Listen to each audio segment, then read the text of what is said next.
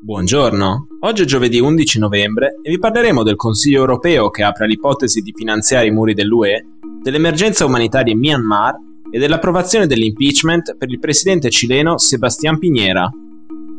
Questa è la nostra visione del mondo in 4 minuti.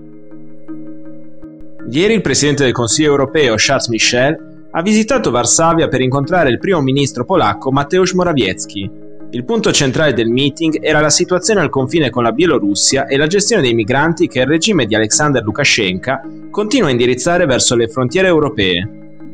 Già prima di partire per la Polonia, Michel ha aperto la possibilità che l'Unione faccia fronte alla presunta emergenza finanziando direttamente la costruzione di una barriera lungo il confine. In un discorso tenuto a Berlino martedì, Michel ha infatti detto che all'ultimo Consiglio europeo è stato aperto il dibattito sul finanziamento da parte dell'UE delle infrastrutture fisiche alle frontiere. Questa questione dovrà essere risolta rapidamente. Le frontiere polacche e baltiche sono delle frontiere dell'UE, uno per tutti, tutti per uno. Quanto detto da Michel è in aperta contraddizione con la posizione della Commissione e della sua Presidente Ursula von der Leyen, che fino ad oggi ha rigettato gli appelli di alcuni Stati membri di usare fondi comunitari per la costruzione di muri ai confini. Si tratta di un successo per i paesi UE più duri nella gestione dei flussi migratori e anche per la strategia di Lukashenko e del suo sponsor russo Vladimir Putin. Come fa il presidente turco Erdogan da anni, ora anche Minsk ha capito che per ricattare l'Unione bastano poche migliaia di migranti instradati verso le sue frontiere. Secondo le autorità, in tutto il 2021 dalla Bielorussia sarebbero arrivati meno di 8.000 migranti, 4.200 in Lituania, 3.300 in Polonia e 400 in Lettonia. Ora sul confine polacco se ne troverebbero tra i 2.000 e i 3.000. In attesa delle misure europee, Varsavia ha dislocato lungo il suo confine con la Bielorussia circa 10.000 militari, ma continua a rifiutare l'intervento dell'agenzia Frontex e dell'Ufficio europeo di sostegno per l'asilo, in modo da poter ignorare le regole previste da Bruxelles per la gestione dei migranti e l'accoglienza dei richiedenti asilo. In Myanmar più di 3 milioni di persone hanno bisogno di assistenza umanitaria a causa del crescente conflitto e dell'insicurezza, del Covid-19 e di un'economia in crisi. L'allarme è contenuto in un rapporto appena presentato dall'Emergency Relief Coordinator delle Nazioni Unite, Martin Griffiths. Secondo l'ONU, la situazione nel paese è precipitata dopo il colpo di Stato militare che il 1 febbraio di quest'anno ha destituito il governo democraticamente eletto guidato da Aung San Suu Kyi. Preoccupa in particolare il numero degli sfollati interni in continua crescita.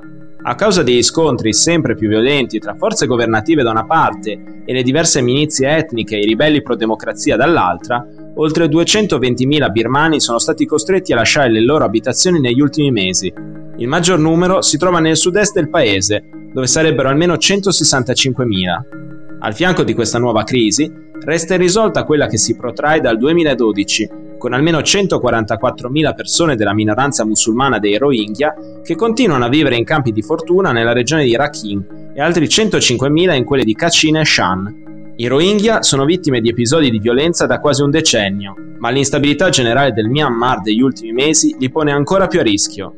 Dei 385 milioni di dollari di aiuti necessari per l'assistenza alla popolazione birmana, le agenzie umanitarie sono riuscite a distribuirne poco più della metà, soprattutto per i vincoli imposti dalla giunta militare che regge il paese. La Camera dei Deputati del Cile ha votato a favore dell'impeachment del presidente Sebastián Piñera.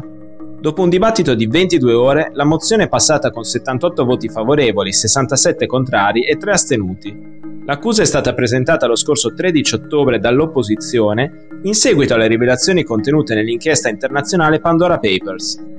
In particolare, al milionario Piniera è stato contestato l'iter di vendita poco cristallino della miniera Dominga.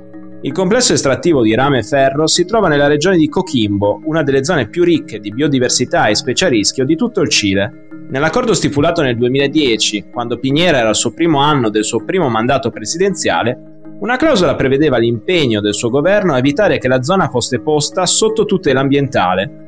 Questo per favorire un piano di investimento da 2,5 miliardi di dollari con il potenziamento delle strutture estrattive e la costruzione di un porto per la spedizione di minerali raccolti. L'accordo è stato poi bloccato dai magistrati nel 2017, ma la clausola segreta scoperta dall'inchiesta dei Pandora Papers ha colpito la credibilità già fiaccata di Piniera, che il 21 novembre si gioca una rielezione molto incerta. Ora la mozione di impeachment passa al Senato cileno. dove ha bisogno del voto favorevole dei due terzi dei 43 senatori per passare. Nel mentre, Pignera resta in carica, ma con il divieto di lasciare il paese. Per oggi è tutto, dalla redazione di The Vision, a domani.